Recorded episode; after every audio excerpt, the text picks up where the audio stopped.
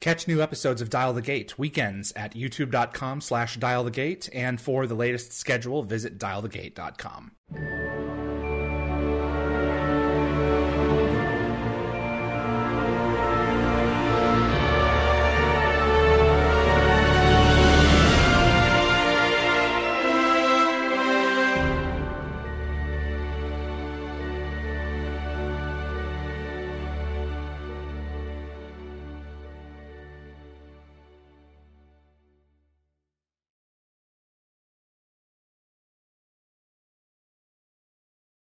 helpful if I turn my mic on. There we go. Welcome everyone to episode 29 of Dial the Gate. Rick is laughing at me. my name is David Read. Welcome to the show, everyone. Happy Sunday to you. Got through another week.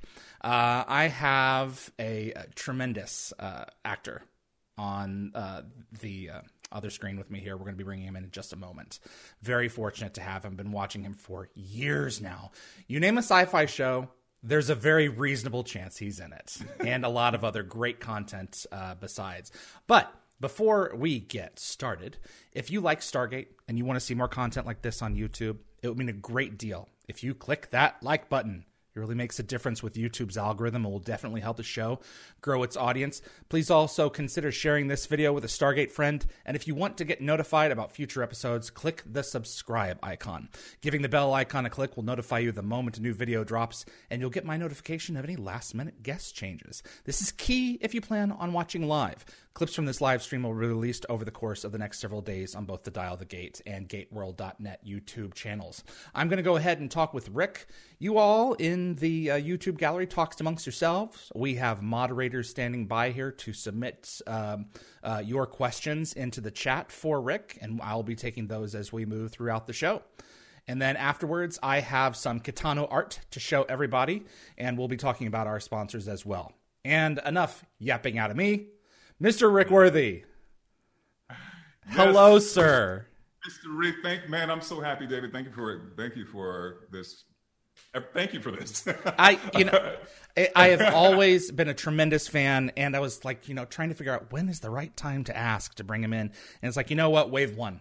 Let's just go out there and yeah. see if he'd be be interested because right we on. talked on dial the uh, dialing home uh, two years yeah. ago, the MGM project that is no longer around. Yeah, I don't we think were, that we were with Christopher Judge. Yeah, we, were, we, were, we were in Vancouver at the Sutton Hotel, uh, and uh, was I think I ordered like you, you, and Chris ordered like five bowls of French fries. You asked for French fries. We were like, "What can we get for you?" And like, the French fries will do it. The French fries will do it. yeah, I was there with Chris. We were filming for for uh, dialing home, and I was running through the Sutton downstairs. And I, I, told this story before on the other one. Uh, I was like, "I think I just saw a Cylon." I was like, "It is." It's Simon. But he was that fracking Cylon. Cylon. Those toasters. But I was like, you know what? This we were gonna have you on the show. We wanted to have you on that one. It's like, he's downstairs right now. And you had your dog kenneled or something. We managed to sneak you in for about 45 minutes. Didn't get to nearly talk about enough with you. So I'm really glad to have you on now. Yeah, well, thank you so much for inviting me. I had a lovely time hanging out with you and Chris that day. Um, and um, isn't he awesome? You know, it's yeah, man. Yeah, and like he's so cool, and and and um, I think uh, you know, I've said this before in a couple of interviews. Like people have asked me, "What's what's your all-time favorite job you've ever had?"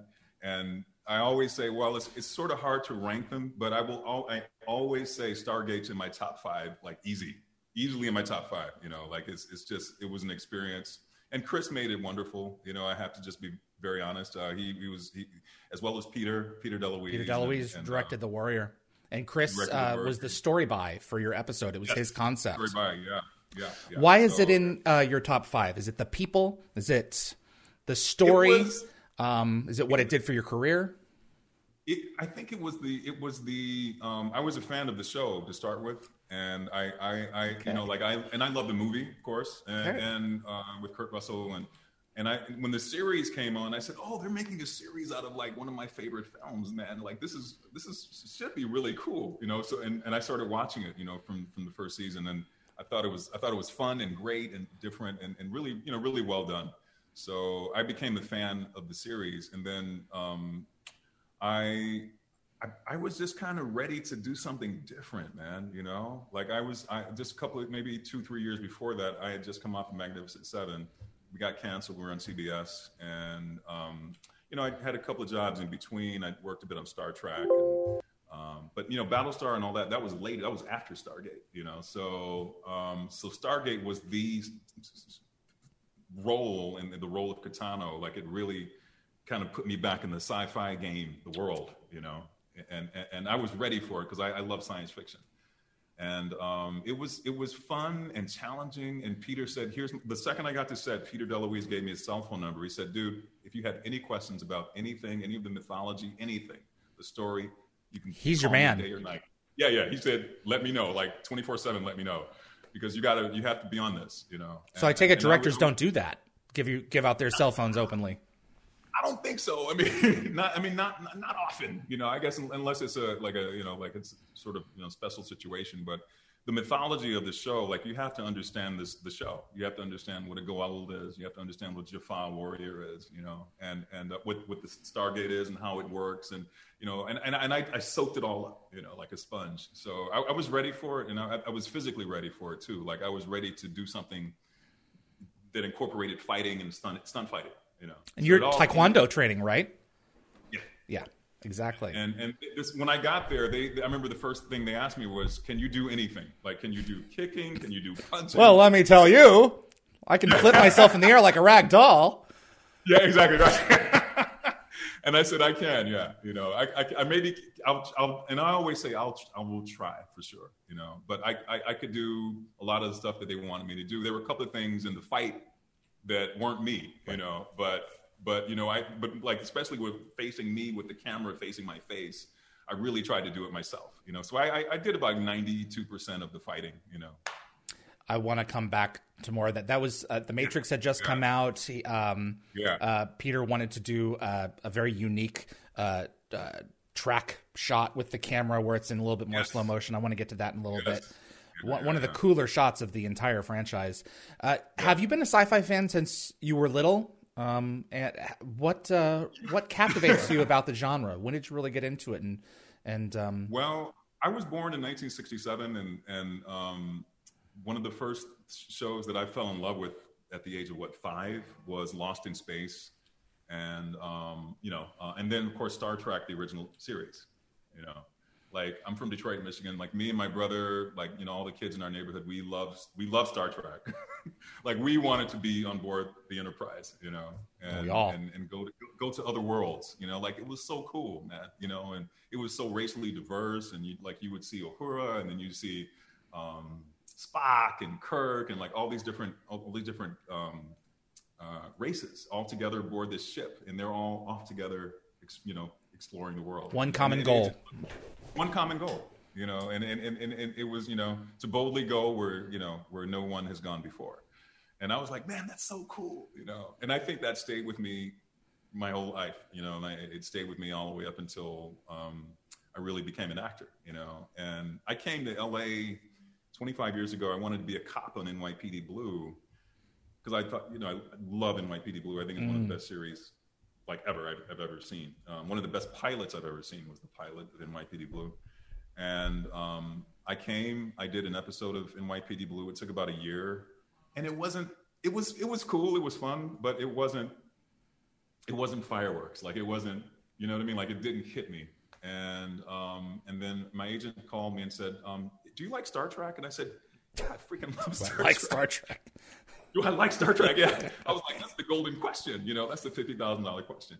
And then she, I said, yes, I do. And she said, well, um, there's going to be there's a video game that they're making called the Klingon Warrior. It's, they're going to shoot it live action, you know, like an eight day shoot you know, or a twelve day shoot or something. And um, uh, I got to an audition to be one of the Cylons. If you want it, I said, yeah, I want it. You know. So I went went to Paramount, auditioned, met Jonathan Frakes and uh, a few other casting directors that were in the room, and Jonathan liked me and he hired me, you know, and, and that got me on the uh, on the sci-fi radar. I didn't know you were in Star Trek Klingon. I love that video game. Do you really? I love it. And Borg that came after it. Yeah, because yeah, Gowron Borg, is is the lead. Will this yeah. be the right decision? Will that be the right decision? Make a decision.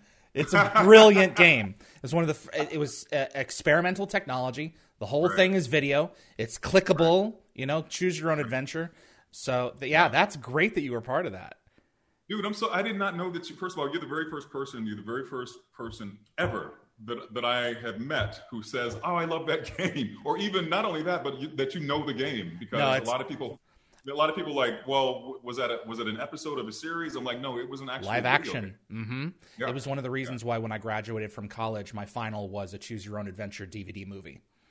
Right on. Yeah. Yeah. Directed Like you produced. have an option of how it's going to 15 end. different endings. Yeah. 15 different endings. Yeah. Yeah. Yeah. And now, you know, on Netflix, we've got, you know, Black Black Mirror shooting episodes like that. So it was way, well ahead of its time. well ahead of his, ahead of his time. That's 25 years ago.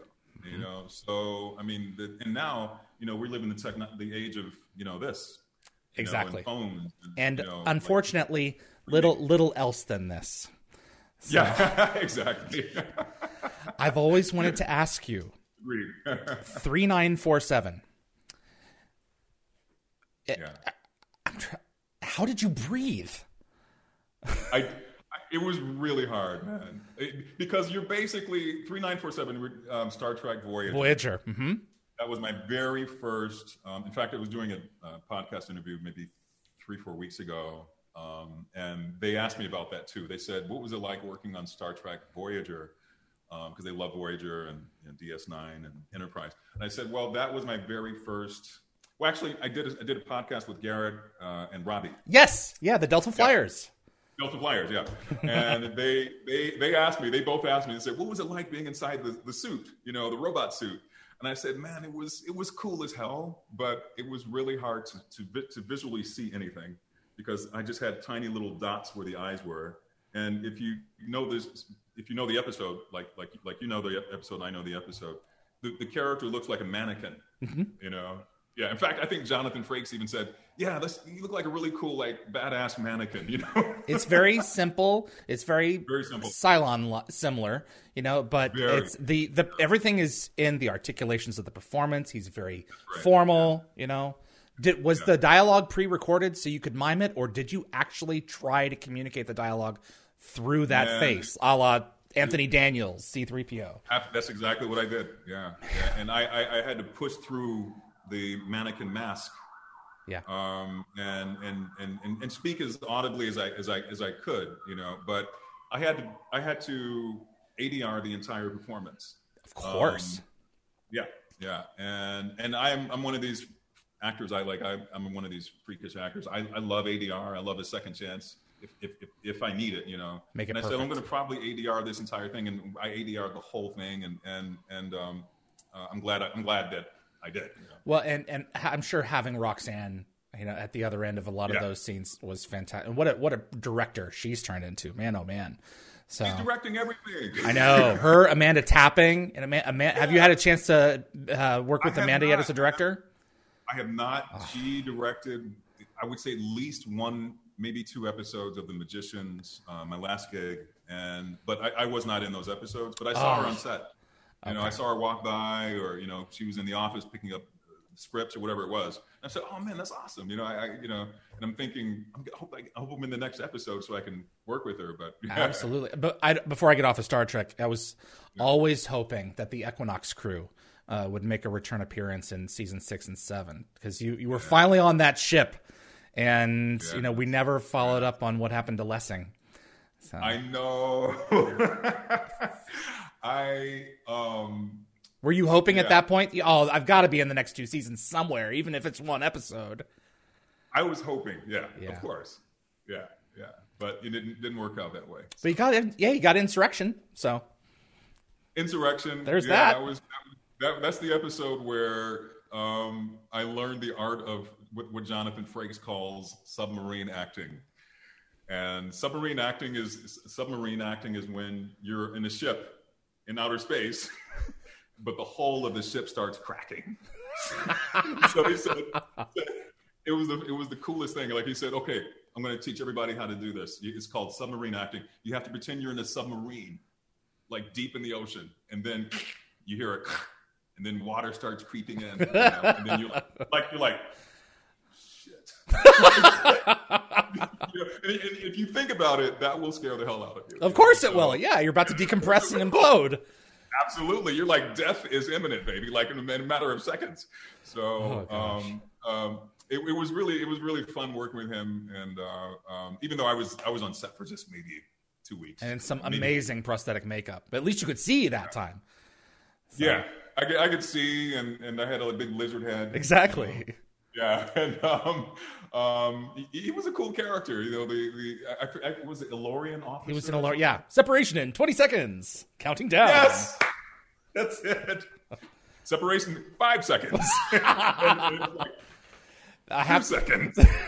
It, I have to say, you know, you don't even have to be watching the screen. You hear your voice. It's like I know exactly who that is, and I think it's one of the reasons that you were that you were picked for right. um, uh, the warrior is you you are an orator. You know, you can the lines in the or and the warrior. Some of those lines are so magnetic, and you can see how people, be they good somewhere in the middle or evil, are just like, mm. wow, this person is captivating.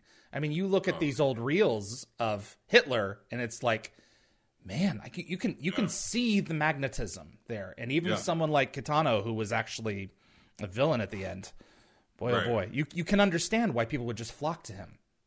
Yeah, and I, and I love. Well, thank you, man. Thank you so much. Um, you have no idea. It means more than what any critic could write about what I did or anything. You know, it, it, it, it's um, I worked really hard on that, and I, I, really needed him to sound and be captivating as possible. You know, magnetic, charismatic figure. You know, um, comfortable in front of a million people if needed. Mm-hmm. You know, so uh, um, and everyone's listening. You know, so exactly. Um, I um, they gave me the platform and the dialogue for it. It was very well written script. You know, and, and I, I, read it in L.A. and I was like, oh, this is going to be really good.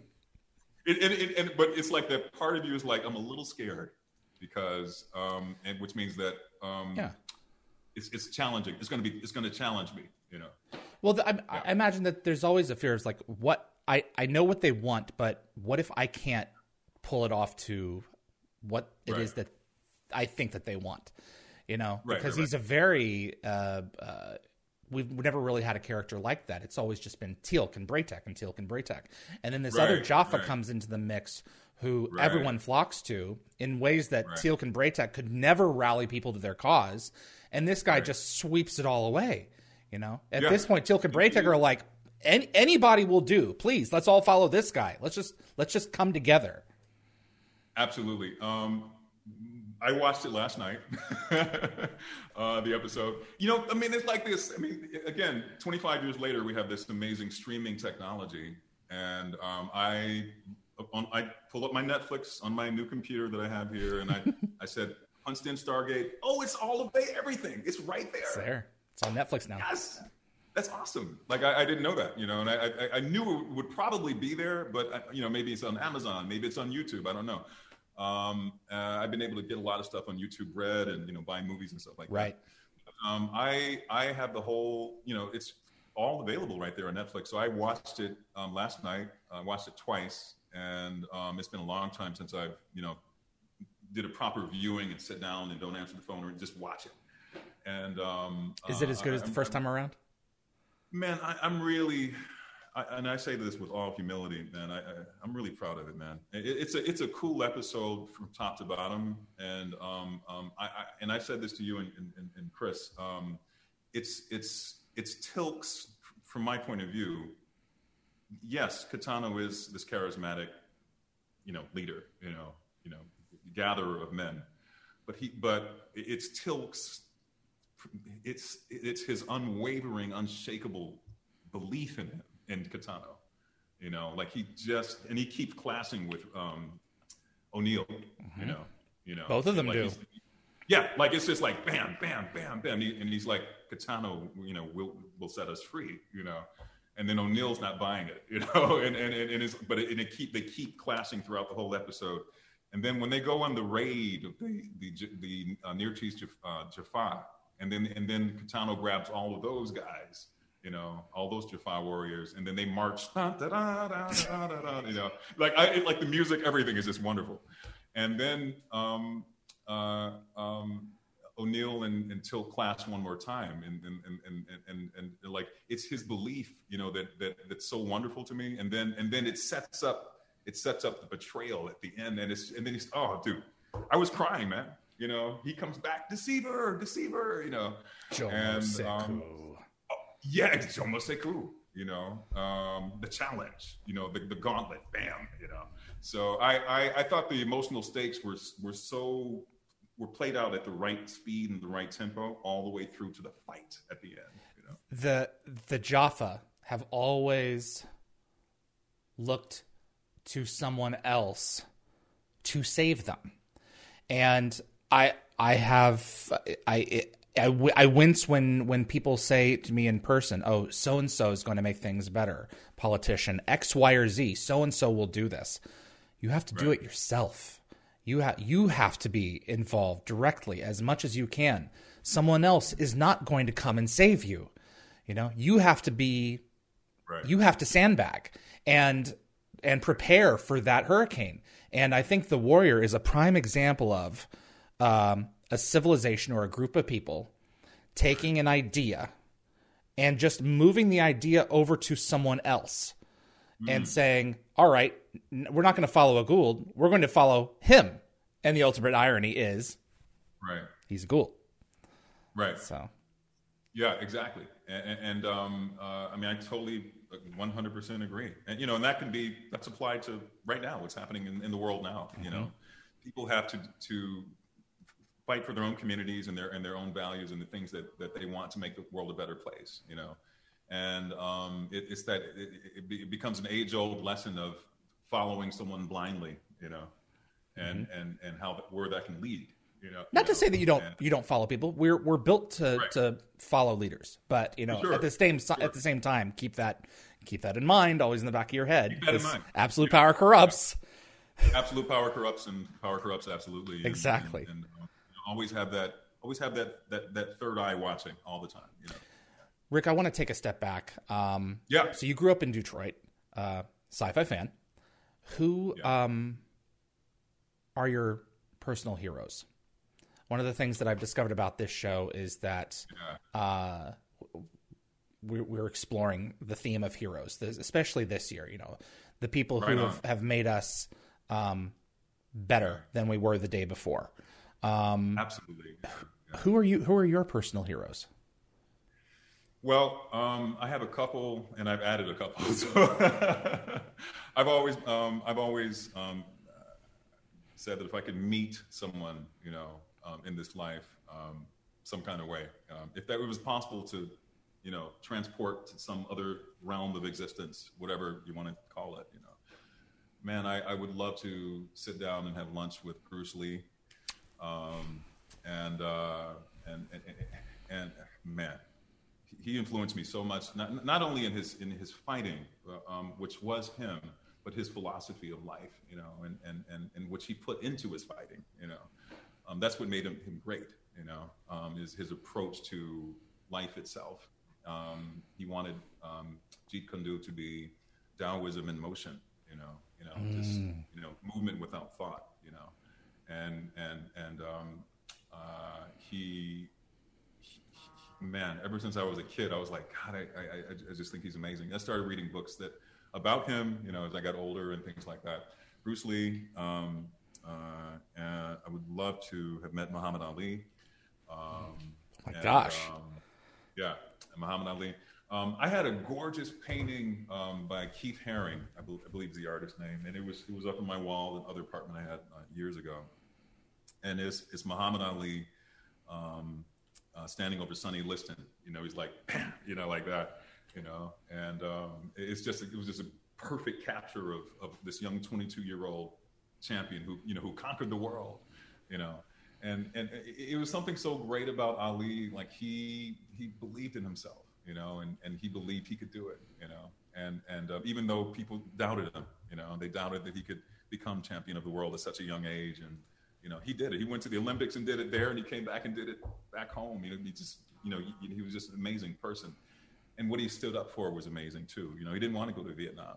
You know, he wanted to he wanted to stay here and fight for for black people here in the United States. You know, and um, I, I just respect someone who has such a, a, a, a, a value system. You know, that it's from my point of view speaks of righteousness. You know.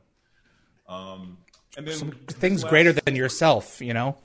Oh, dude, absolutely. You know, he, exactly. You know, he put things greater. You know, more important than than fighting. You know, is is, is human rights, um, and um, that's what made him great. You know, um, and uh, I, I, I, love uh, I love Barack Obama. Um, I love uh, Bernie Sanders. Um, and my latest hero is Dr. Anthony Fauci. yeah. So, I mean, uh, at some point he's gonna he's gonna get himself on the cover of Time magazine. So if he hasn't already, I think he probably already has. But I mean, like the person of the year, yeah. you know, hopefully, you know, twenty twenty one person of the year. So absolutely, man. please yeah. God, let us get through this thing. Oh, for, for sure, yeah. Um, uh, Joe Biden and Joe Biden and Kamala Harris are my are, are my heroes, and and um, and you know, not to go into a whole thing about politics, but um, I I was walking down Larchmont Boulevard, um, not too far from uh, uh, Paramount Studios, actually, mm. Hollywood. I, I, happened to look into a, a, store this two weeks ago, three weeks ago, and I found this little Obama doll. I don't know if you can see it's so cool, and I said, you know what? I'm buying this for me. I, you know, adults can have action figures. I can have it. That's right. That's right. and then um, this is the one, um, and a lot of people have already bought this one, but this is the one that's that's sold. It's the, it's the Biden doll, and it sold out so fast that the guy said, "There's only three left. Like, I will, I'll, I'll, I'll sell you this one if you really want." I said, "I do. I want it."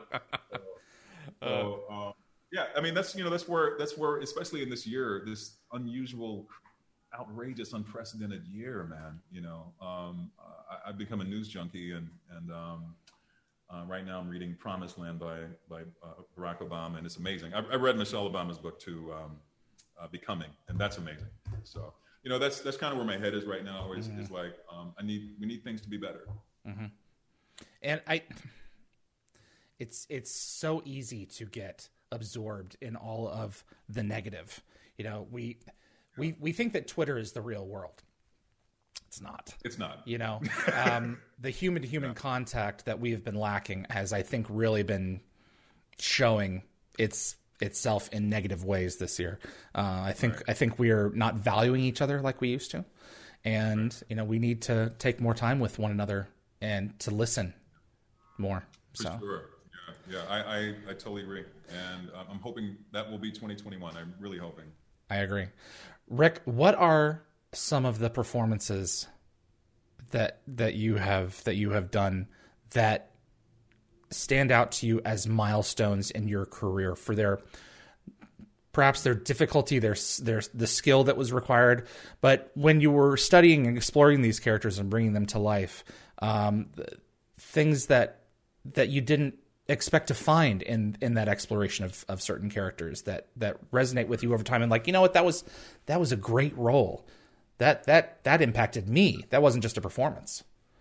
Yeah, um, I'm so glad you asked that because um, you, you, know, I think I, I, think every actor has that list in their head. Like if, if someone asked me that question, what would I say? Um, and um, I um, have a, a, a, massive love of science fiction, as as, as you know. Oh, really? Uh, right. Yeah. Tell me something I don't know. Right.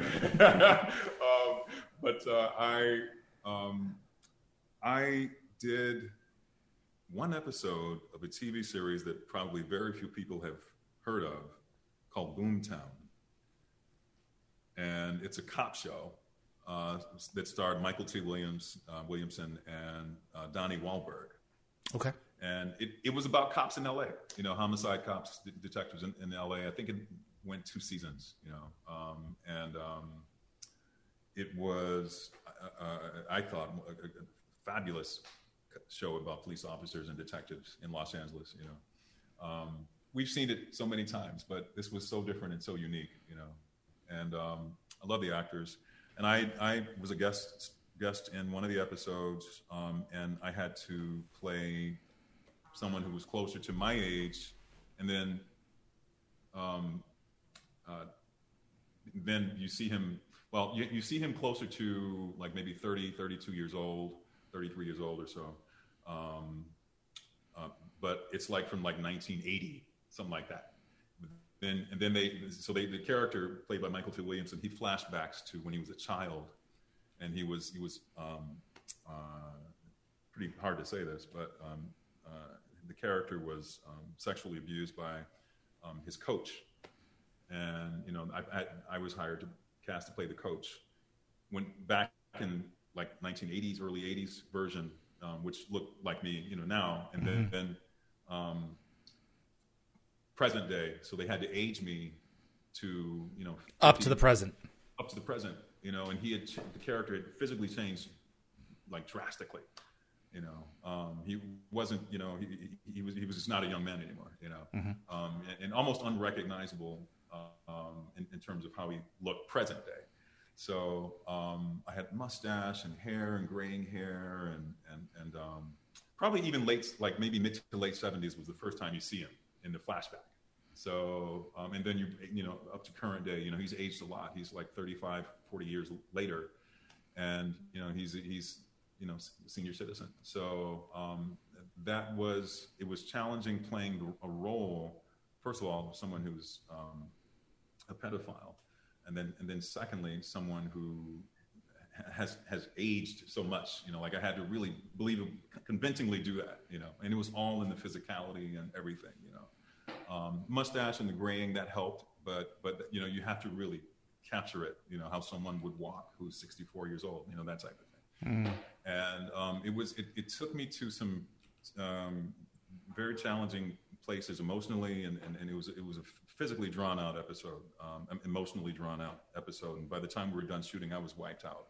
You know, so um, I, I, love Mykelti Williamson, and and um, he was so nice to me, and um, it's an amazing episode, and and and, and um, he uh, all, all, the producers told me they, they they said they were glad they cast me. You know, so it has to be a situation where you have you must have to put yourself in a place where you're continually reminding yourself, I am servicing a broader story.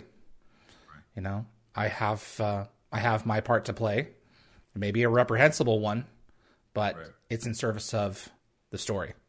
The bigger story, yeah, yeah, yeah. And the and the character, um, um, and I read it. I said, I, you know, I, I, I trust that this will be a, they will serve this character in the in the story in the, in the the right way, you know. Um, and in the, in, you know, I'm going to just skip ahead to the end of, the, mm. of that episode. Um, he wants to Mykelti's character. Um, I think the character he, he, had such a cool name. The character's name um, was Fearless. That was, okay. that was his, that was like his street name, but like okay. just called him, you know, like Fearless. He was an off, amazing LAPD homicide detective, you know, and um, um, he wanted to track down this guy um, because this guy had abused Fearless when he was kid. Mm. So now, you know, 35, 40 years later, he, he uses the tech, the computer information, the technology mm-hmm. they have at the police department to find where this guy is. And, and Fearless finds him, and um, in his mind, he does a playback of what he would be like as an as an adult fighting this pedophile, and you know, he whips his ass. You know, like he just beats this pedophile. Oh, like he's he's previewing what he's going to do to this guy. Yeah, you know, yeah. like in his mind, you know. Mm-hmm. Then when he when he when he when he finds out when he knocks on his door and finds him, he's he's this old, you know, weak man who has nothing left. He has a chair. He has his Bible sitting on his desk. You know, he you know he's extremely poor. He still did what he did, he's but yeah, he's not. But he's not expecting not, what he sees. Not the guy from Forty years ago, right? Mm-hmm. And and um, it's amazing because Fearless pulls out his gun and, and, and, and, and, aims it right at his forehead, but then he, he, he decides not to kill him, you know, and, and he just walks away. Like it's powerful, man. Like it's so yeah. powerful. And, and um, you know, we were, I was just, I was, you know, it, like the whole scene just played out, you know, and I was, you know, the character was just, you know, grateful for his life, you know, and, and, and incredibly, incredibly sorry for the man he used to be. Mm-hmm we can't know what we would be like until uh, we're in uh, that situation, you know, where someone has wronged us so severely, and it's and it's not up to us to to say one way or another how something should be done, you know, when you get into a situation like that. But grace is still yes. in in the world. Yeah, you know. Yeah, it's um, yeah, and it's um pops up when you don't think it will. Yeah, yeah. Yeah. Yeah. yeah. Tell us about. Uh, go ahead. Uh, uh, no, that was it. okay, no, I was like, if there's more to this, I want to hear it. So good. So, um, tell us about getting hired for the Warrior, because you had Man. you had been a fan. And I've been a fan, um, and, the Warrior, um, uh, um, as I said, is, is easily K'tano is one of my, you know, not only the character but just being on Stargate is one of my top five jobs of all time. You know, I don't know the ranking one, two, three, four, five. well, still, it's saying something, man. That's really good. it's up there, yeah.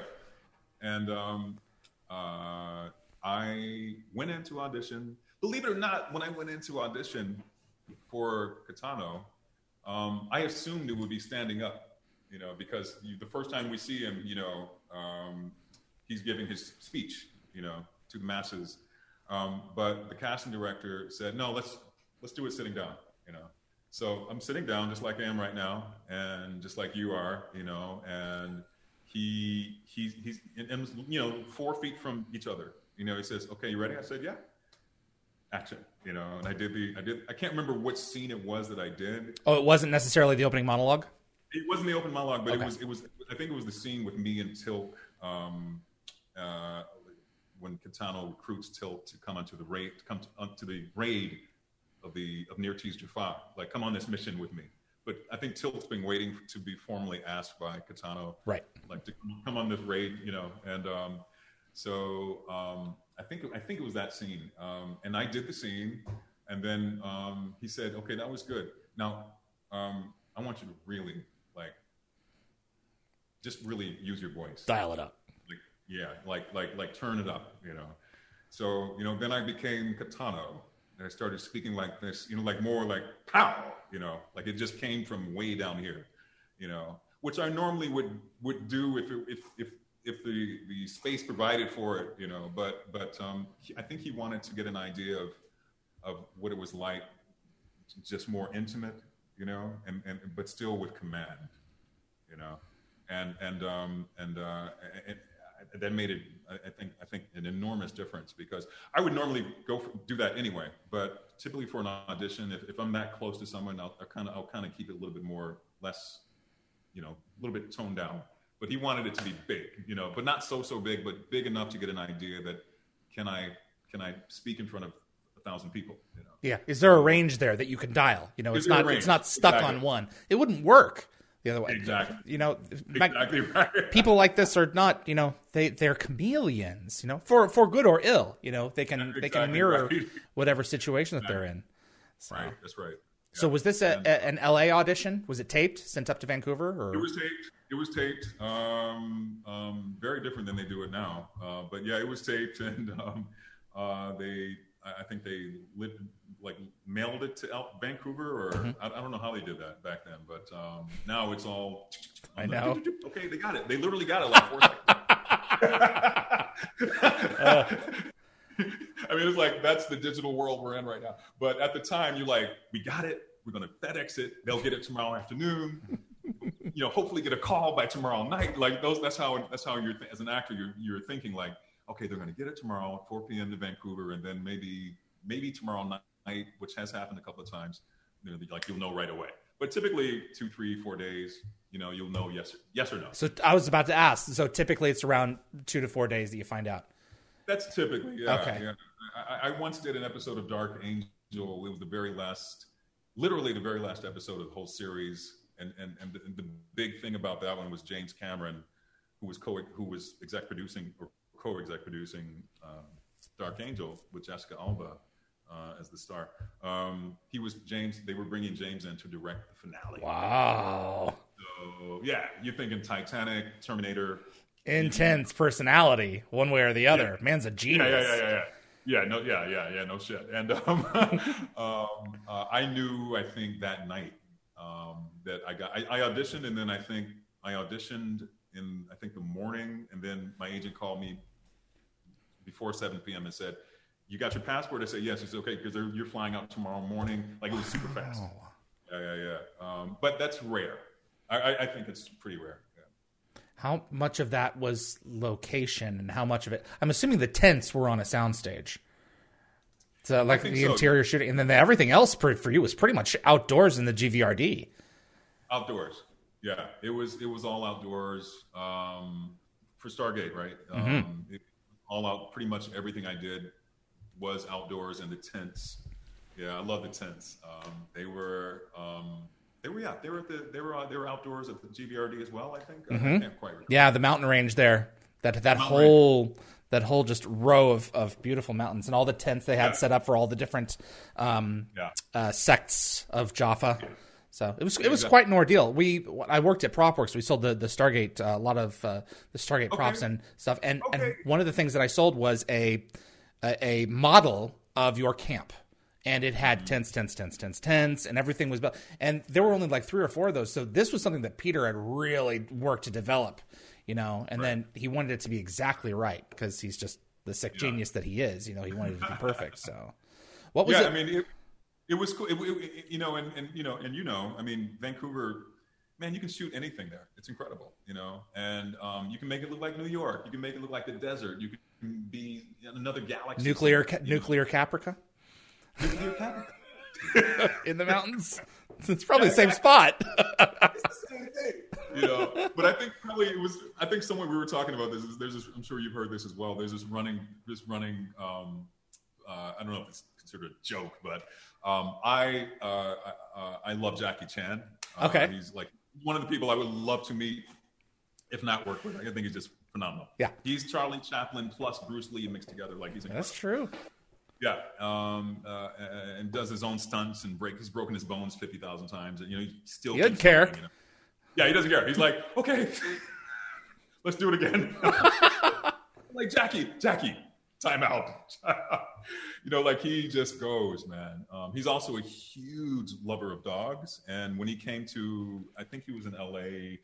I'm sure many, many times, but he posted something on his um, Instagram or Twitter, and he, he was at Petco, and he was so happy to be there. You know, he says, "We don't really have these where, I, where I'm from. This is awesome." You know, and he was sitting next to this gorgeous husky. You know, it was, it was great.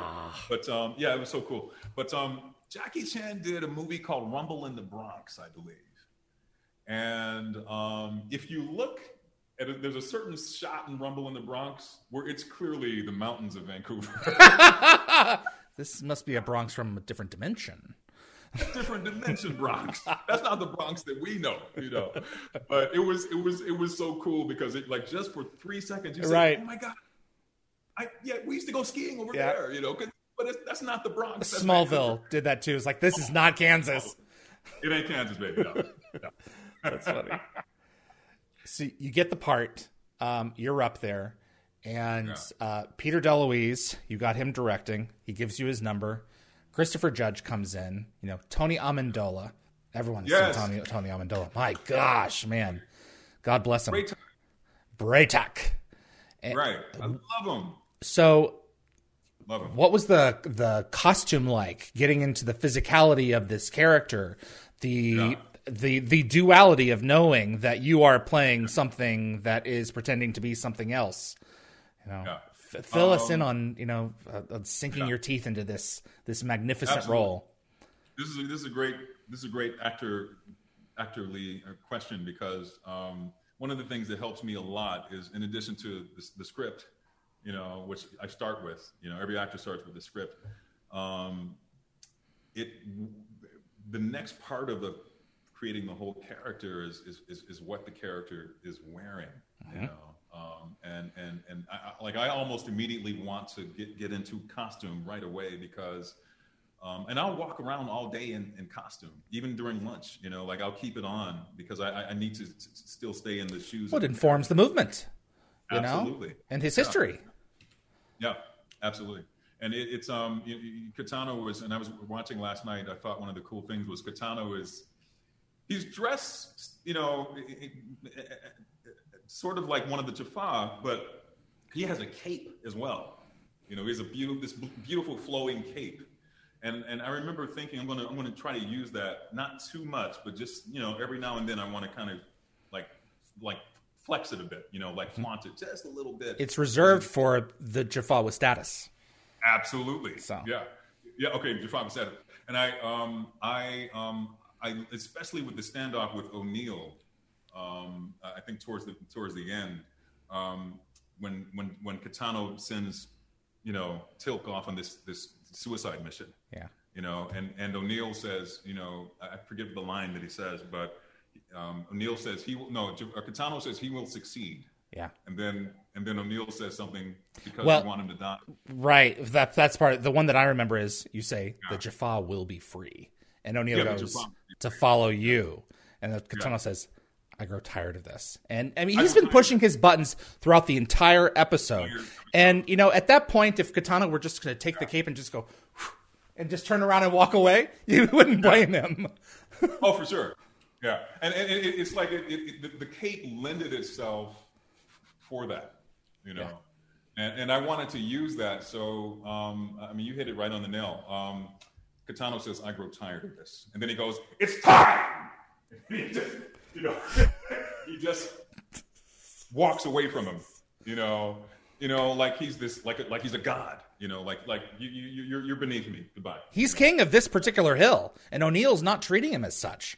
You know, he's got these guys behind him who are ready to die for him. You know, right. that's power. His power, yeah. and it, it, it was, it, and a lot, like you know, again, I mean, you, you said it perfectly. It was it, how he is dressed and and um, how he moves in it in that in that that costume. It, it helped it helped me a lot, you know. Um, and and also I love. Um, I, I, I knew I was going to be doing. I, I'm a big fan of what a character wears in terms of shoes and boots or whatever it is. Um, people tend to walk differently. Um, if you're wearing loafers versus if you're wearing cowboy boots versus you know Converse, it literally changes your body. You know how you move. You know, and um, I said he's got to wear the right shoes. He's got to walk with confidence and, and, and dignity and you know grace and power. But he's also got to be able to whip some ass. you Of course. you know, Yeah. at the same time. Yeah, yeah, yeah. So um, all of all of it, it all worked out like like really well. I've done I've done a couple other projects where I had to fight wearing a suit and a tie and shoes. You know, typical Matrix sort of um, Right. yeah thing. And um, I, I remember fighting, and I, I, I- I remember fighting in, in these really nice dress shoes, and I was like, "You guys have to." And I slipped on the ground. Um, it's a TV On the set of The. Warrior? Uh, no, it was a show A I different show? did. Different show I did maybe four years, five years after after after Stargate. It was called The Fallen. Okay. Um, it was a mini series. Okay. Uh, but we had to do, but the fighting on Stargate prepared me for it because I, instead of fighting one on one with Teal'c on the fall and I play this this warrior angel who dresses in Armani clothes. Um, it's a lot like Morpheus from the Matrix, um, and he, he and he's fighting in these. Yeah, yeah, he's badass, and he's fighting in these Hugo Boss shoes, and and I said, okay, this is cool. I love the look, and I can move in this suit. That's good. You know, it's a lot easier than than, than one might one might think. It's the shoes in this alley in Yeah. Vancouver at 2 a.m. Like you guys have to like do something to the soles of the shoes so I won't slip. Because I the first I remember first couple of takes I couldn't get my grounding. You know, I kept you know like I would kick and then I'm like whoa, you know. Um, and then it was raining, you know, as it does in Vancouver. Oh, gosh. said, okay, All the all right, time. all the time. We need to cut and, and please have wardrobe do something to the bottom of these shoes. And, and, and, and so they what they did was they they put some rubber lining at the bottom, very bottom, and they they stapled it on or something. And it, it was like it was like uh, walking in um, like trainers, athletic shoes. It, it Wow, made it huge, did it. Huge difference. Oh yeah, yeah, yeah, yeah. yeah, yeah. Di- So, how long did you? So, I imagine when you went up there, you weren't immediately shooting. You had to have some time to prepare for that fight sequence. Uh, yeah, we worked. We rehearsed it. I remember. I remember we rehearsed it. You know, as much as we could rehearse it on an Okay. eight-day shoot. You know, and Okay. um, I didn't do any prep in LA or anything. I mean, it was it was it was like, okay, you're here. I th- I think I started the next day, like the next morning. Okay. Um, in terms of prepping for the fight. Did Dan Shea play a part in that, the stunt coordinator? Yeah, yeah, yeah. He did. Yeah, yeah. Good he guy. did, man. Um, and and I, I worked with Dan on. He was our stunt coordinator on The Magicians. I think all five seasons. Yeah. Wow. Um, and um, I hadn't worked with Dan since Star- Stargate, so you know it'd been He's a long good time. guy. Yeah, yeah.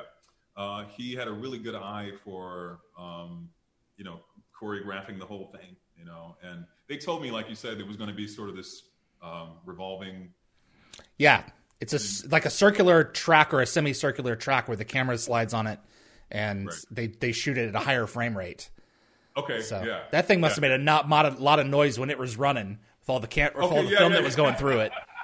Yeah, and I, I said, hey, "This is cool. This looks like some next generation technology. I love it. I love new like learning stuff, you know." And it was it was so I thought it was so fun, you know. And I was like, "Man, they're doing all this for the fight. This is going to be one hell of a fight," you know. Um, and um, uh, and dude, how cool were the um, the the Brazilian Capoeira guys? Uh, yes, uh, yeah. In, in in canon, it's called Mastaba.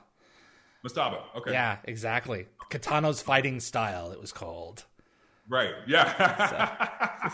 It's a good thing you can walk the walk as well as talk the talk.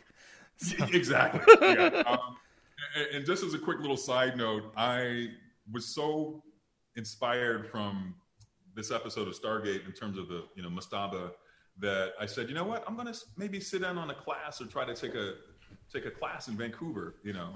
And I happened to have a friend who was who was studying. Um, I always mispronounce it, Capoeira, Capoeira, Mastaba. Um, yeah.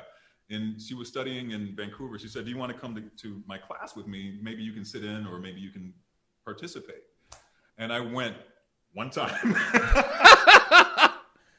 What happened?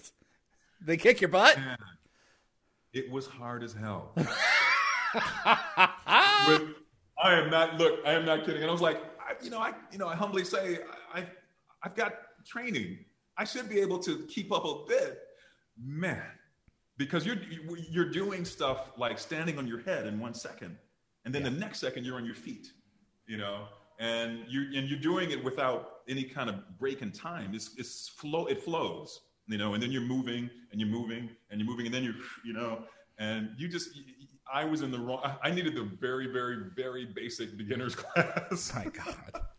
yeah, Now, but it was it was it was really cool. It was re- it was really really interesting, fascinating to watch. Um, the the the final edit of that sequence is one of the uh, uh, coolest fights that that Stargate ever gave us, and it's definitely one of those where you know not only is he uh, his end goal to to take care of of Teal'c, who has now put him in his place and made a challenge to the death, but he's also having a great time flashing himself like a peacock and dancing around that court. He's showing off to his crowd. And I think it's one of the reasons that, you know, Teal'c is able to just so simply stab him right into the chest Right because on. he's he's so busy uh, he's so busy with impressing everyone and be the Goa'uld traits of of of him are coming out. You know, where this thing this, not everyone's in love with you like we are. or like you are. It's uh, um, I'm so, man, dude. I'm, I'm so glad we're having this conversation because, uh, like I said, I watched it twice last night, and I've watched it, of course, over the years. You know, um, and I think even one time I was somewhere in a hotel or something, and I happened to flip on the TV, and you know, it's, it was There it was. there it was. You know, and I said, "Oh, it's Stargate." yeah. And I'm like, well, it's like, and it was near the beginning of the episode. So, okay, I can watch it in its entirety.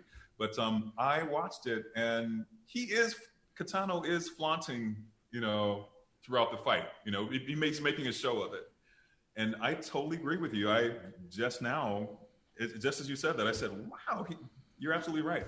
That was his weakness, and, and that's that's what gave that was his Achilles heel, and that that's what gave um, Teal'c exactly the moment. It's the main reason all the Goa'uld fall. You know, they're overconfident and they're not as sharp as they think they are. So, yeah. you know, you have a chance to. It's with all villains, you know. Stop telling us your grand plan. Just do it. Absolutely, and it, it's. I mean, and and um, uh, like Daniel Jackson said, I think he said um, they were trying to get some intel at the beginning of the of the episode, some intelligence on who K'tano is, and I, I love that um, uh, because they they mentioned He's a nobody. mentioned, well, what we've gathered, he's kind of a nobody from a backwater planet. I believe Daniel Jackson says that.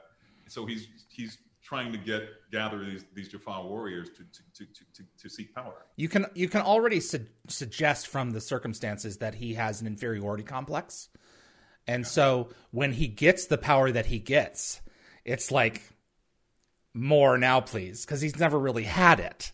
So, Right. and that I think that plays into it as well. yeah he's never really had it and and and um and he is you know he's using this opportunity you know so yeah to, to get it So you were a fan of the show.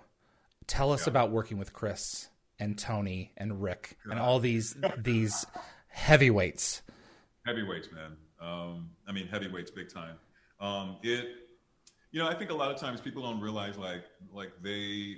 Um, when you tell someone, "Well, I did an episode of Stargate," you know, and then they, and then some people say, "Are, are you on Stargate? Are you a regular on Stargate?" I'm like, "No, but I did an episode of Stargate or an episode of Star Trek, or whatever, whatever it is." And sometimes people, I've discovered, sadly discovered, they don't particularly they, they don't take it as seriously because you're not on the show week to week to week to week. Yeah. And I've kind of had to get used to that. And I'm like, well, um, uh, I'm really proud of what I did, and it's a, it's a, it's a terrific episode. I humbly say. Um, and you Good know, if you, want to watch it, great. If not, that's fine. You know, no, I'm not forcing anyone to watch anything I do. You yeah. know, it, it, like I, will let them know that it's coming on. You know, but um, to be on set, um, as you said, um, with these heavyweights, you know, um, man, I loved it you know? And I, I, was i was watching them and, and and and just you know just absorbing what they were doing you know and, and learning um, from them as well. They were incredibly nice to me you know? When you're a guest on somebody's show uh, i'm not naming names or sh- anything like that yeah. but um, you know I've, I've, had some pretty bad experiences where i wasn't treated so nicely and uh, by the regular cast uh, and even the director um, of, the, of that episode. Oh come on man. You know? yeah you know yeah and um, I, I, um, uh, you know, um, to to have that sort of experience is is is, is not fun. You know, it becomes a, a job at that point, and then you just want to be done with it and then get, you know, go home. You know, but when I got to Vancouver, um, everybody, starting with Peter and, and Chris, they were so um, open arms.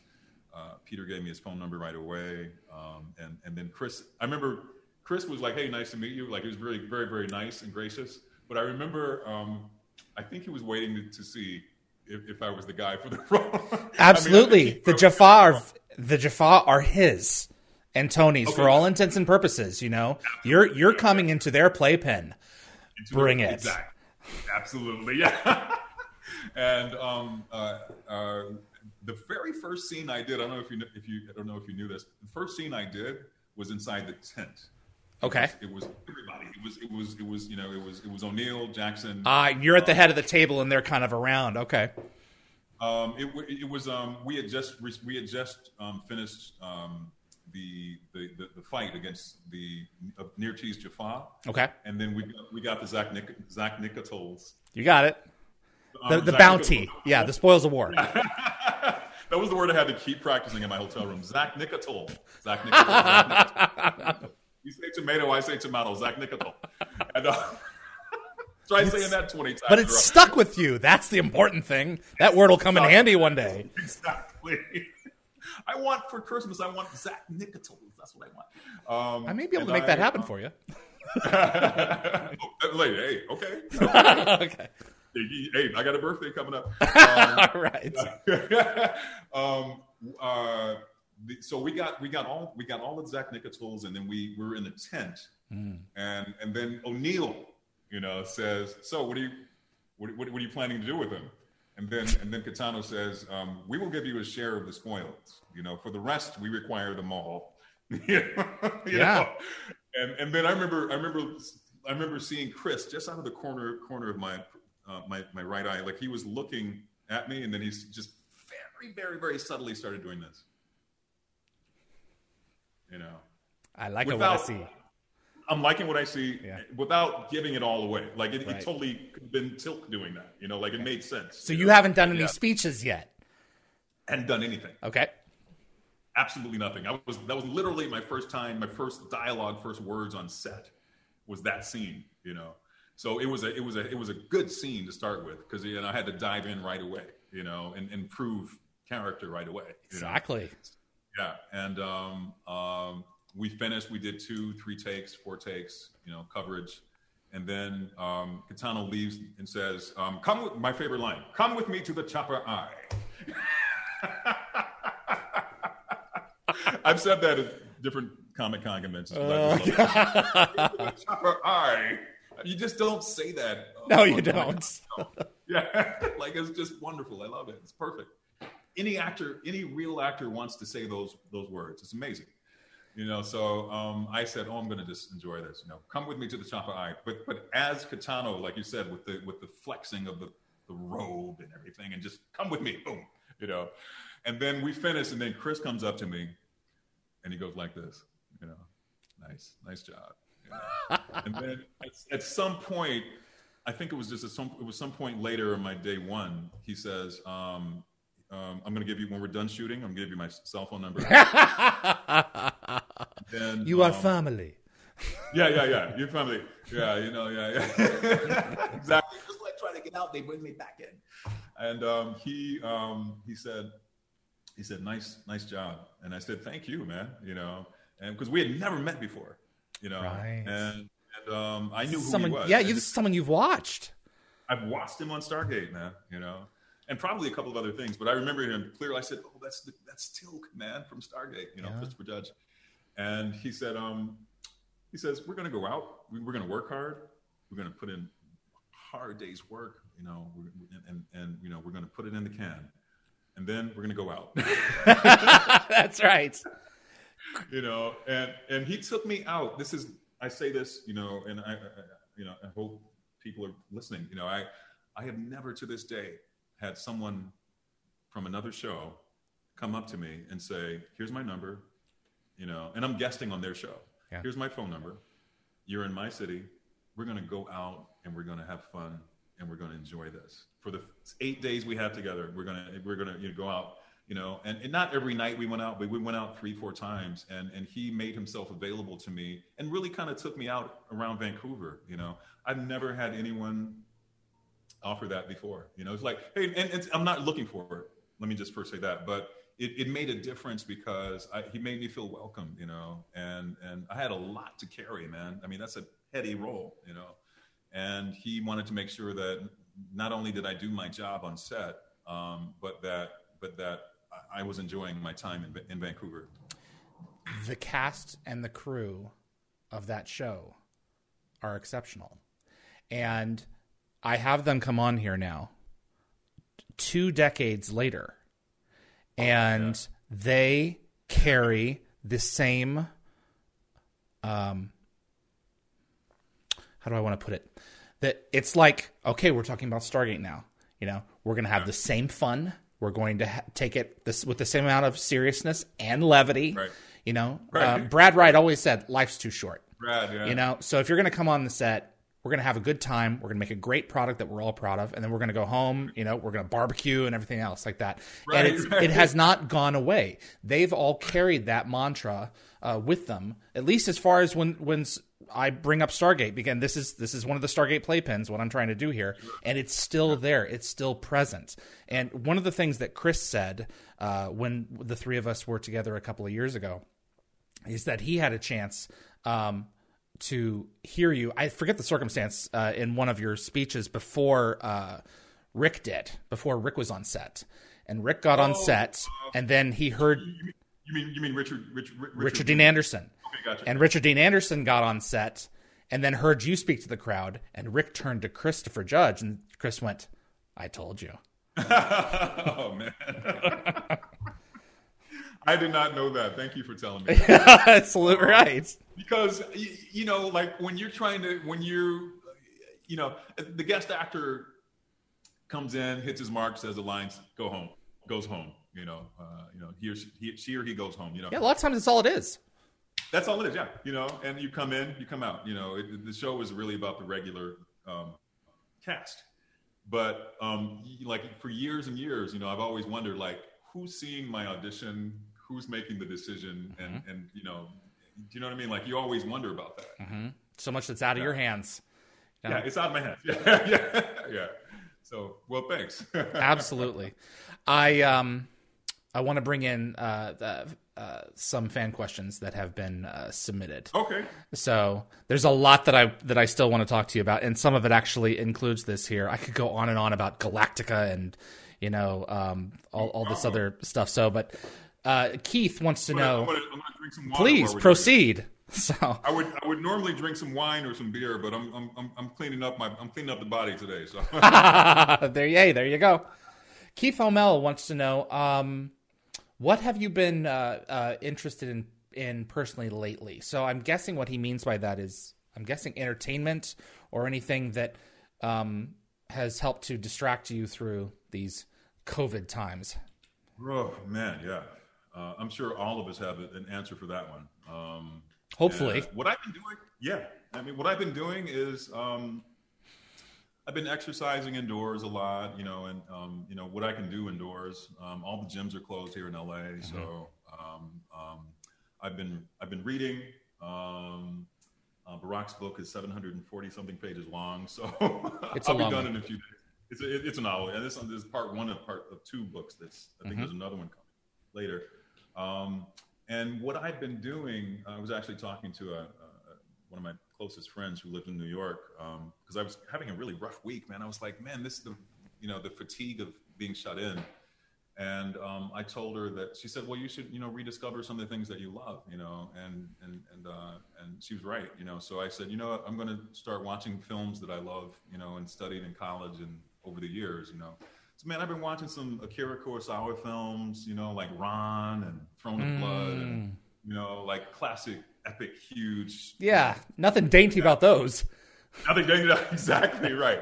Kagemusha, you know, Ran, Throne of Blood, wow. um, Seven Samurai, um, and um, uh, then I, I, started. Um, so I've been doing that. Um, I watched. Um, I watched uh, Breathless by Jean-Luc Godard.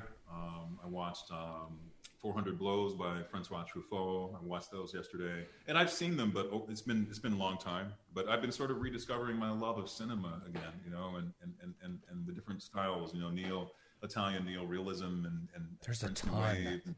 Oh, it's, it's so many. Yeah, my favorite film, one of my favorite films of all time, is is, is Bicycle Thieves, um, Vittorio De Sica. You know, that's 1948. That film came out and it still is one of the best things I've ever seen. You know, and it's just it's just it's so touching, man. You know, I'll have to check man, it out.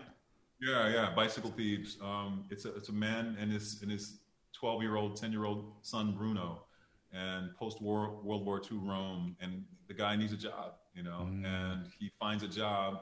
He has to support his wife and his son and, and himself. He finds a job at the the employment. He goes to the employment office, which is you know a mile long the line out is out the door, and he they find a job for him um, as a the guy who puts up movie posters on the sides of buildings, you know, like Rita Hayworth and mm-hmm. starring, you know, um, Humphrey Bogart, you know, but he has to be the guy that glues it on. actually, wall. puts it on. Puts actually puts it on, you know, which I thought that was interesting, you know, the the, the kind of because that is someone who does that.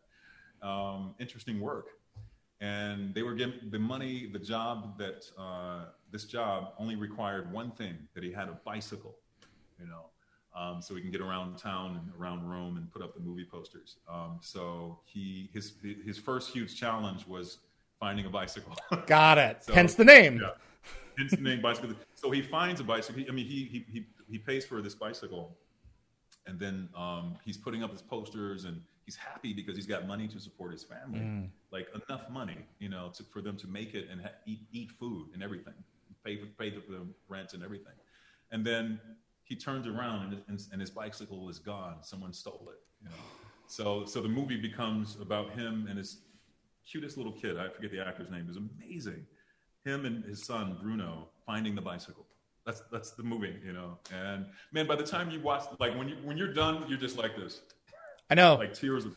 Yeah, you, there, I have friends who are like, "Oh, I don't watch anything yeah. before 1980. I don't watch anything from before I was born."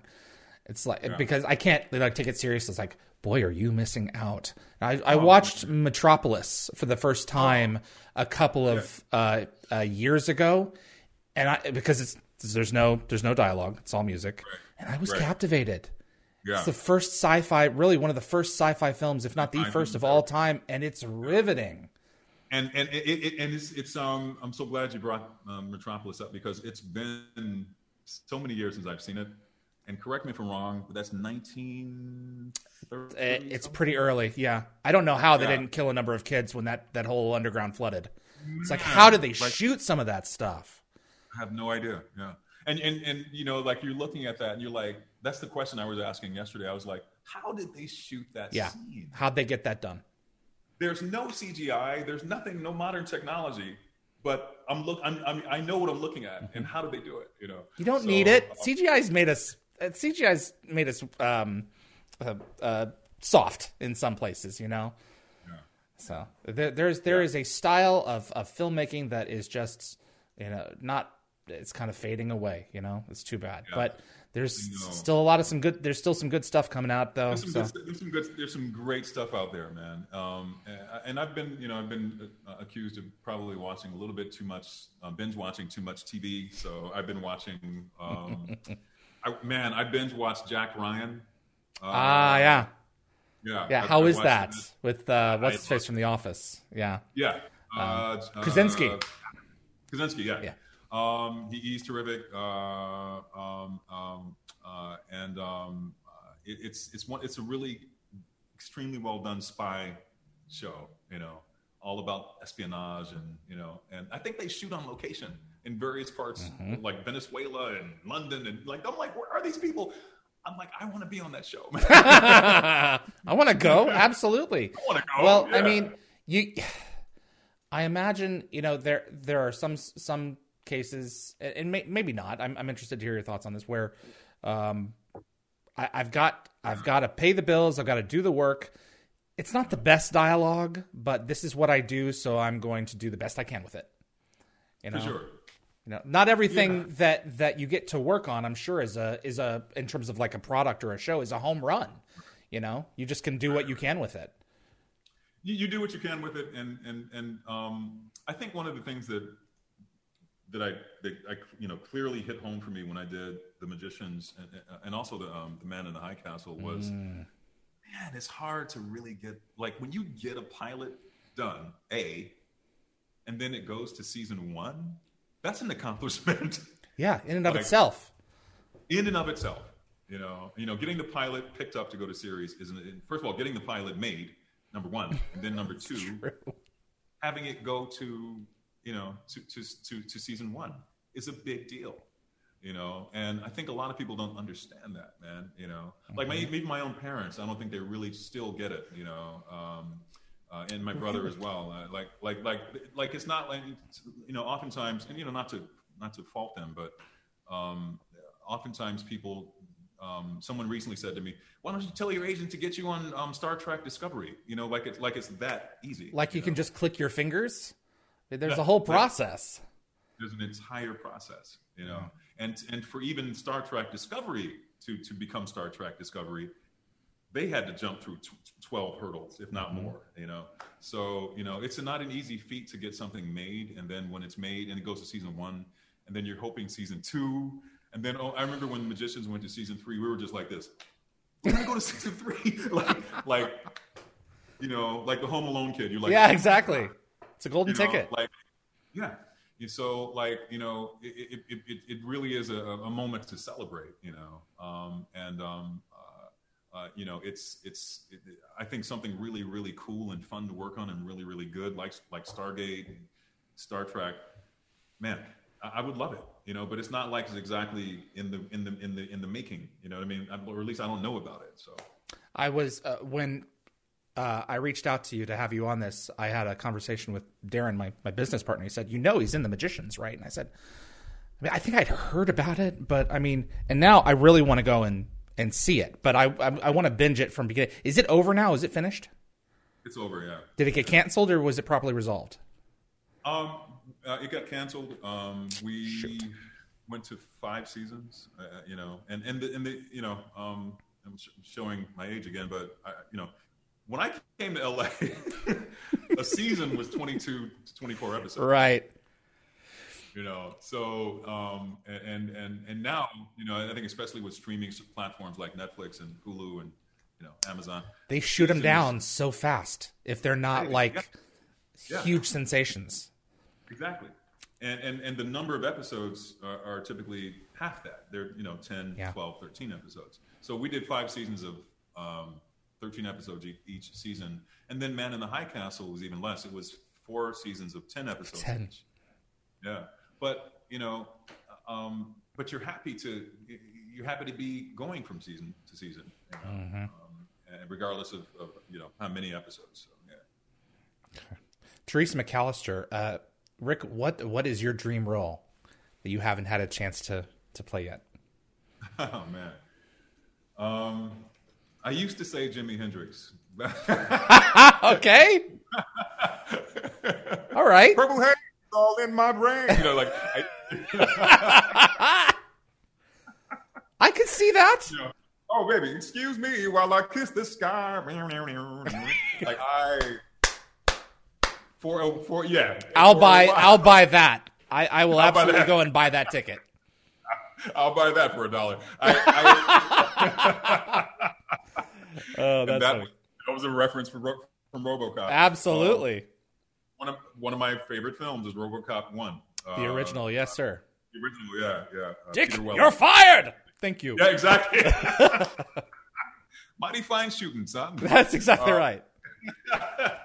Man, he was just freaking amazing as RoboCop. Oh Peter Weller. yeah. Yeah, a wonderful guy. Um, worked with him on um, Odyssey Five, I think. Oh, you did. the series. Okay. I did one episode of Odyssey Five, and I, I, I uh, in Toronto, and I, uh, he, he was just a sweetheart, sweetheart of a guy. But um, it used to be Jimi Hendrix. Um, I'm, I, I will go ahead and say I'm, I'm just too old for that now. I, I you know, I, you know, I'm twice Jimi Hendrix's age now, um, and um, They have de aging makeup, yeah, and they yeah, have uh, they have CG. they have CG. Yeah, they did it for Brad. Pitt. That's true. Yeah, exactly. Yeah, exactly. All the way Right. down to baby. All the way down to the little bitty baby. Yeah, the little baby Brad Pitt. Um, that was so weird. oh gosh. Um, I I think now I'm such a I'm such a superhero fanatic. I love superheroes and and all, I love all the Marvel Universe stuff. Um, some of the DC stuff. Um, I love Wonder Woman. Um, I'm one of the few people that love Batman versus Superman. Um, and I love forgive you. all of the Marvel films, all of them. You know? um, They're just and- fun. They're just fun, man Yeah. they're just fun and um, uh, no disrespect to um, uh, Sam Jackson, uh, but um, I, I would love a shot at Nick Fury um, uh, at, Yeah. at, the, at the character. Yeah, yeah, and uh, he's been in my head for a few years, and I'm constantly thinking about him, like a, you know, like how I how, ideas about him and his backstory, and I, I, I think I think I think that um, they just haven't really given Nick Fury a chance to shine. Man, he's the boss. I agree. He's, you, know, you know, but I, I want Nick Fury. Like to me, Nick Fury is he's he's the ultimate agent. You know, he's he's a spy. You know, and he's and he's you know he's super super badass. Well, yeah, I, I mean- always see him more in the, in the direction of like a Jason Bourne. You know? yeah, they. th- That's one of the things with you know the frustration of of Dis, of Marvel being you know a Disney product is you can only go so dark with it, and Right. it's like there are layers to him that we just will not get to see because to see. you know the eight year olds have got to be able to go exactly. to the Yeah. theater. But I mean, That's you know true. what? There there could be animated adaptations or something else that you could you could sink your teeth Yeah. into for it. I- I- Absolutely. I mean, I think I think anything's possible. I think especially now with you know Disney being the you know the champion of Marvel stuff now, right? Uh, is it Disney? Was it called Disney Plus? Is Yes, Disney? Plus. Disney Plus, um, which I don't have, but everyone says I need to get it. But um, um, and um, so we'll see. Yeah, We'll see. anything's possible. Anything's possible. Teresa also wanted to know, uh, you know, have you haven't done a whole lot of narration like audiobooks. Like I, one of the things that I did was was check Audible. Dude, I would love to hear you narrate a oh book. man, thank you so much, man. Gosh, um, man, that's so kind of you. Thank you so much. Uh, and Teresa, Teresa, thank you. Teresa, Reason. Um, I have not. I have not. I have. I probably. I've never done an audiobook. Nothing like that. Um, uh, people have asked me that before. I have narrated a couple of documentaries. Oh, okay. not not a lot. You know, like I did one that was about um, uh, a friend of mine. Um, his wife was a producer, and the guy that she wanted couldn't do, do narrate this documentary about um, about kung fu. what's its Um, name? I, I can't remember. Okay. It's been so many years. It's, it's, it's been a long time, long time ago, Okay, like 20 years ago.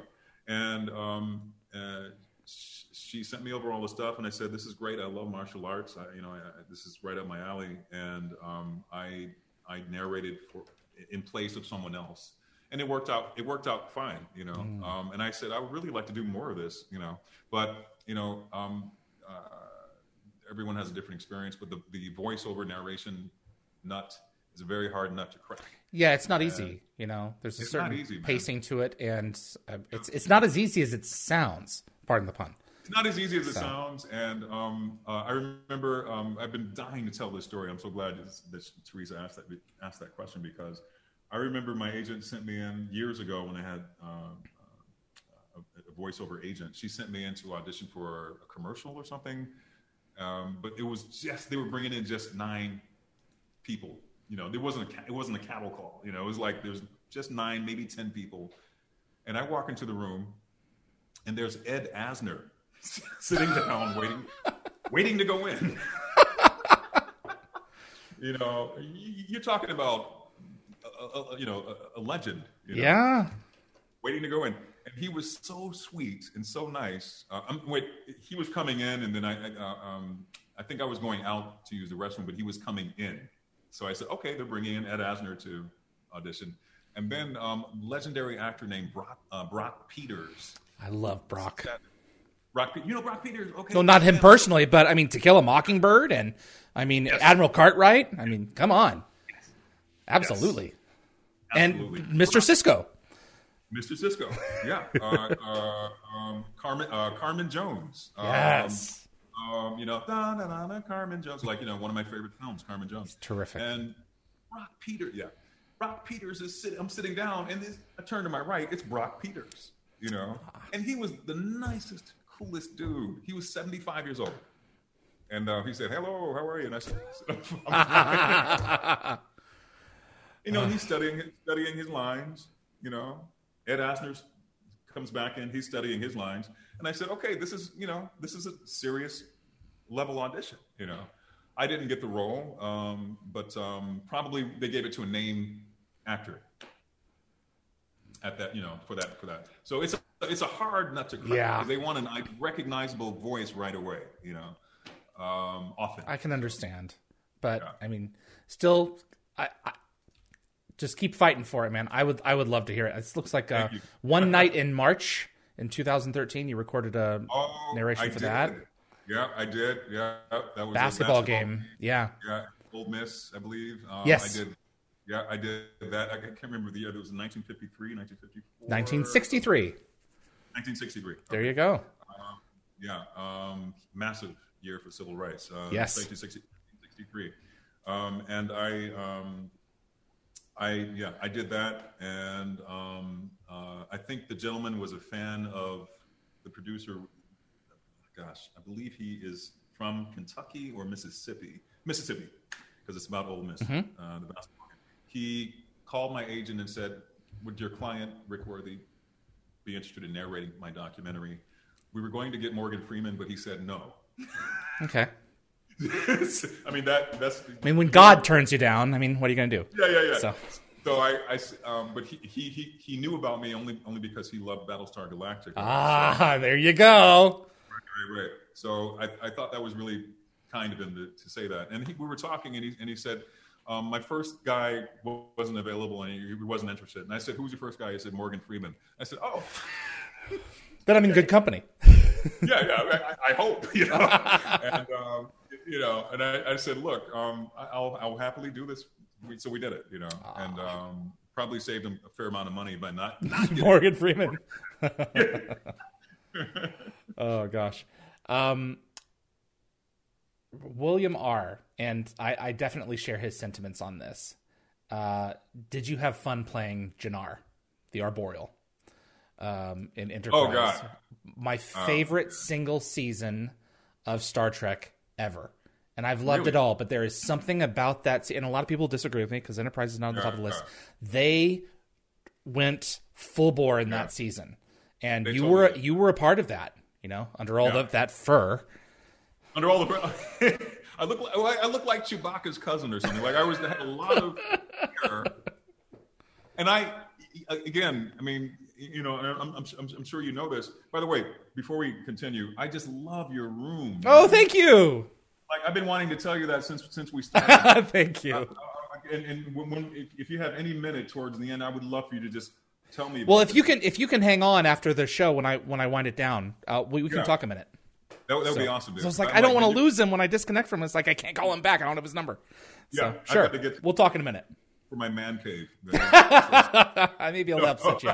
Yeah. But yeah, no, Jannar uh, was Jannar. He, he, didn't really. I, he didn't have a great deal, but I mean, he was right. so cool with Randy Oglesby, and I I forget yeah. the, the name of of um, Dolim. Randy Oglesby.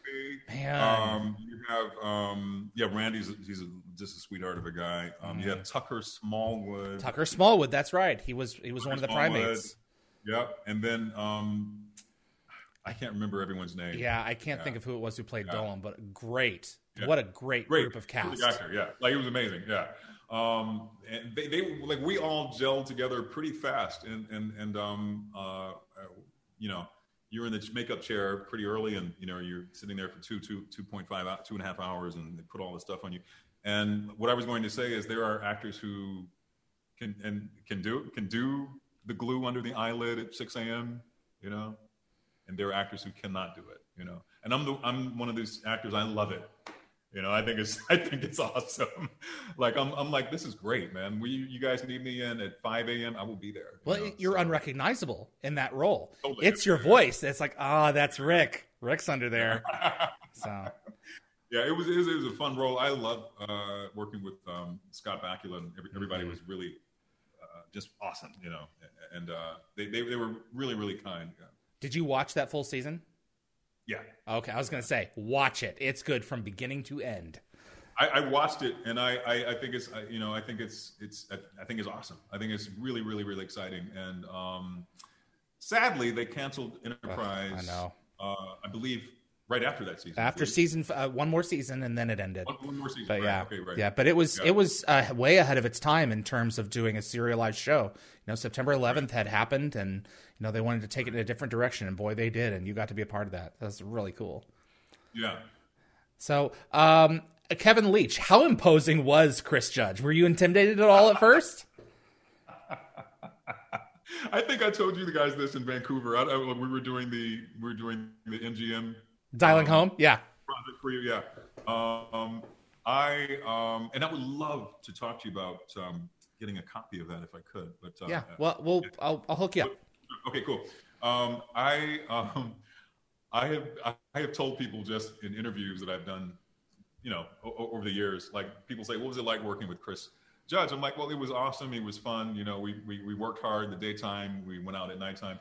Um, and uh, um, you know, I love the guy. I've seen him at Dragon Con mm-hmm. three years ago. You know, um, uh, and um, I learned a lot from him. Um, and um, but in real life, in real life, I don't think I would stand a chance. you know, I'm like, you know, I mean, you know, Chris is you know, I haven't seen him in a long time. He's imposing. He's only gotten bigger since the show ended. Really? Wow. Yeah, um, I mean, just in terms of like size.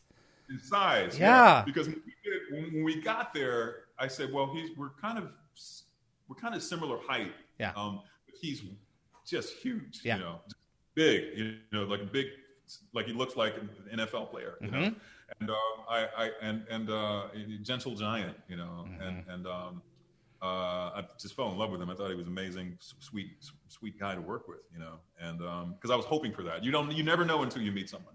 Yeah, and especially um, people yeah. that you that you idolize in any way, they can crush your soul. Oh, dude. Yeah, yeah. I'm not, I'm not going to name names, but yes, that's true. Yeah. It's happened to almost all of us. Yeah, yeah and um, uh, so he was not he was the opposite of that. He was oh, he was just to- totally nice and, and, and so cool and and, and um, i kept thinking like how does he have time to work out man? He must be working 14 16 hours a day you know? But he still maintained the bam you know the Jaffa warrior you know just ultimate warrior build mm-hmm. you know? Um, and uh, so i thought that was really really awesome uh, uh um, uh, and and challenging i think to maintain that over 10 years you know?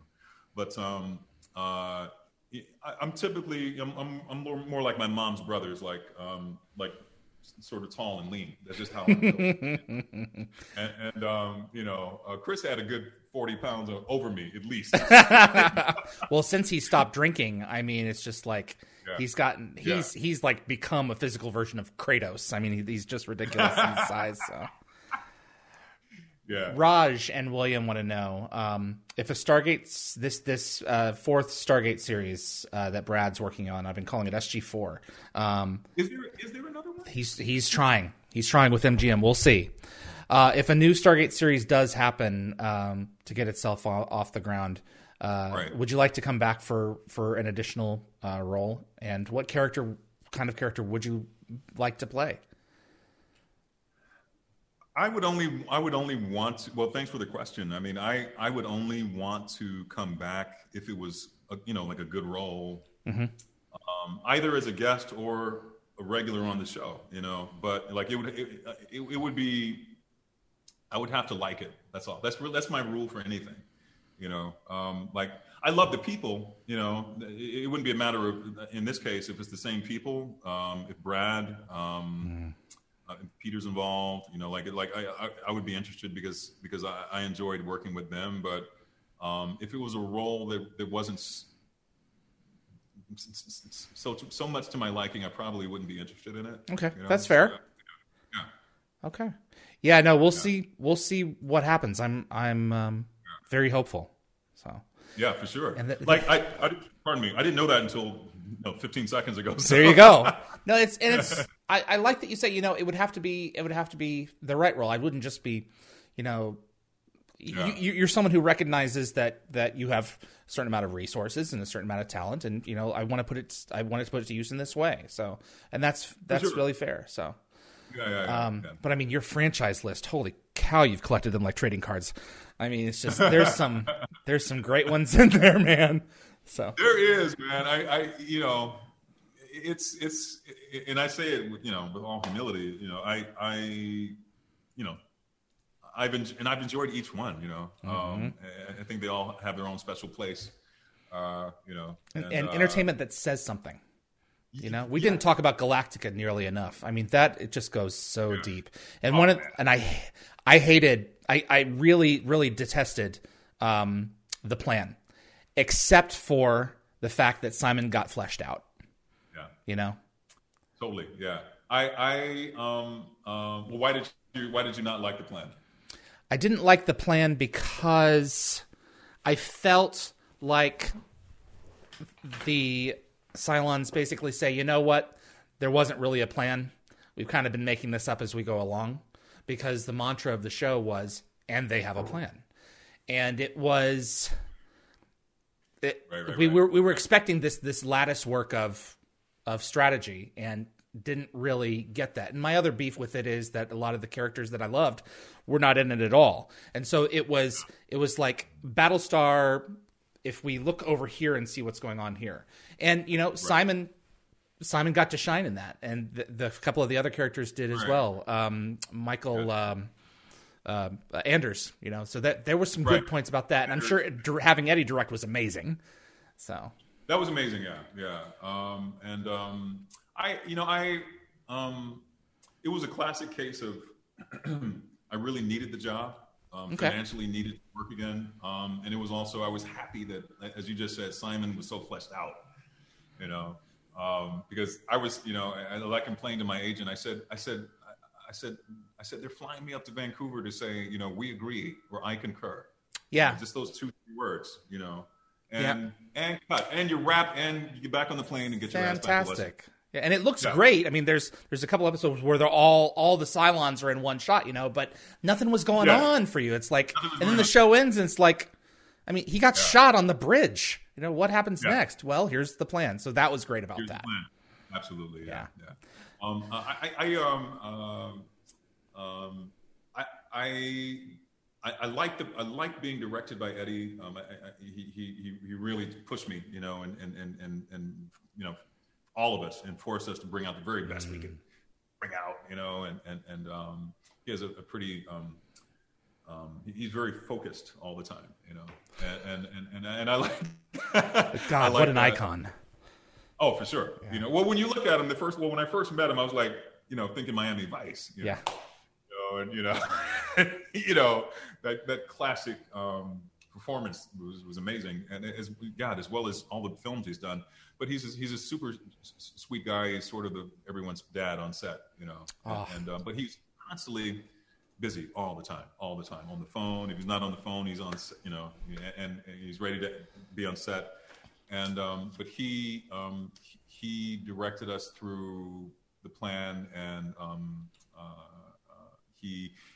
I remember I was really trying to break into the to the Comic Con yes. convention world circuit, and um, he he helped me. You know, I remember calling him. I said, I said, hey man, I, you know, um, things are a bit tight. Um, I would like to break into this world. I, I, I think I have enough, you know, experience in terms of so. sci-fi. Yeah, yeah, like genre television. Yeah, yeah, yeah, genre television. Like, can you point me in the right direction? And he didn't even, you know, didn't even think twice. He said, he said, I'm, I'm, going to, I'm going to hook you up with someone I think she'll be a good rep for you. Um, and uh, I'll, I'll, call her and let her know you're going to be, you know, calling her. And that's how I got in, man. You know, good for and, you. Um, yeah, yeah, and I, am always grateful for that. You know, uh, he, he's that kind of person who, you know, if he can help you, he will. Good. That's great to hear about that. You know, and yeah. how him and Michael Hogan have stayed, you know, tight. Like this, someone oh. else who, you know, has had had some tr- tough times lately. But yeah, sure, man. And I, I'm so glad you mentioned Michael Hogan. I love Michael Hogan. I know he's going through a, a tremendous physical challenge at the moment. I hope he's doing better. Um, I, I, recently donated to the, the GoFundMe. Right, page. absolutely.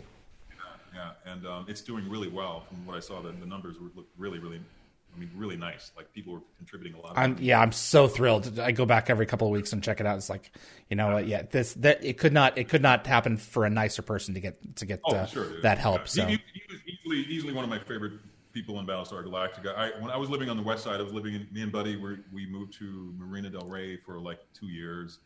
Ended up hating it, but um, when I was there, um, I remember going to 7-Eleven or something like mm. at 11 midnight there's nobody there. me, the cashier, you know, west side of LA, you know, you know, it's not Hollywood. It's a lot quieter, you know. Yeah.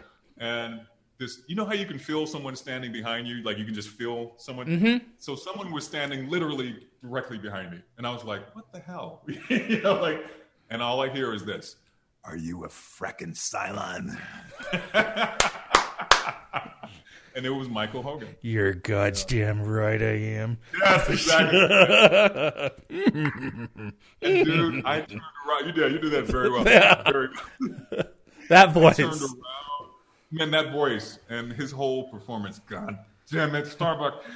I turned around and we looked at each other and laughed our asses off. And and and I've said, man, oh my God, what the frack? You know? What the frack? Colonel, the frack? you grew your eye back. exactly. oh God.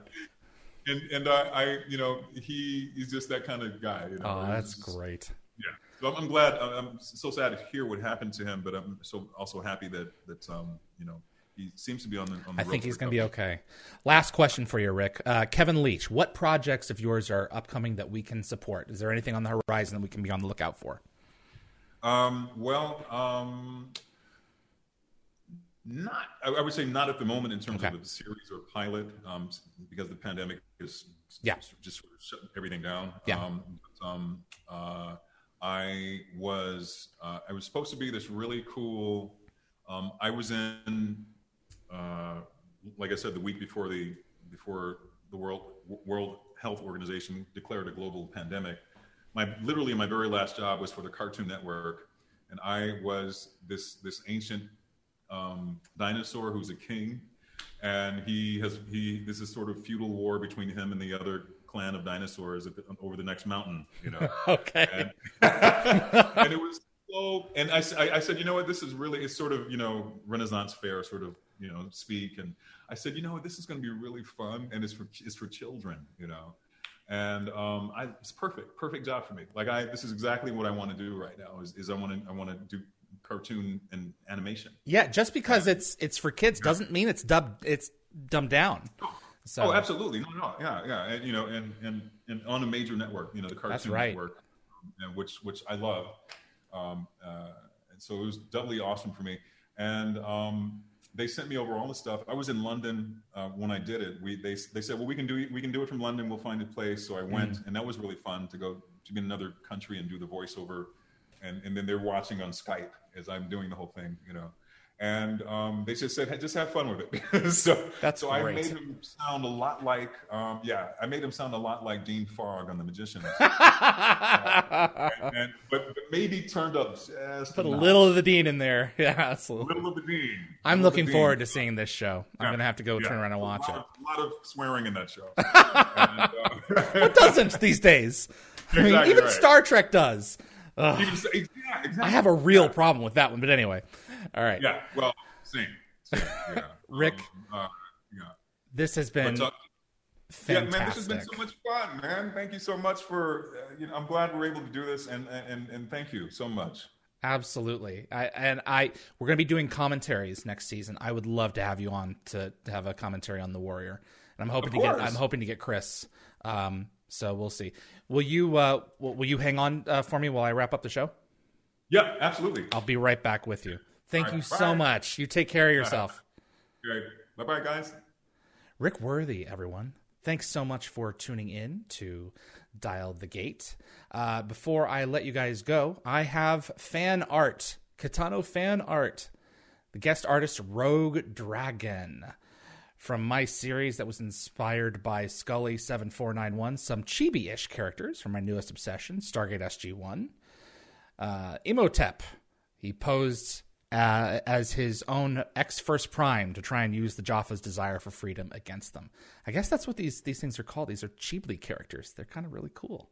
But yeah, Rogue Dragon. So you can submit your original art at dialthegateshow at gmail.com.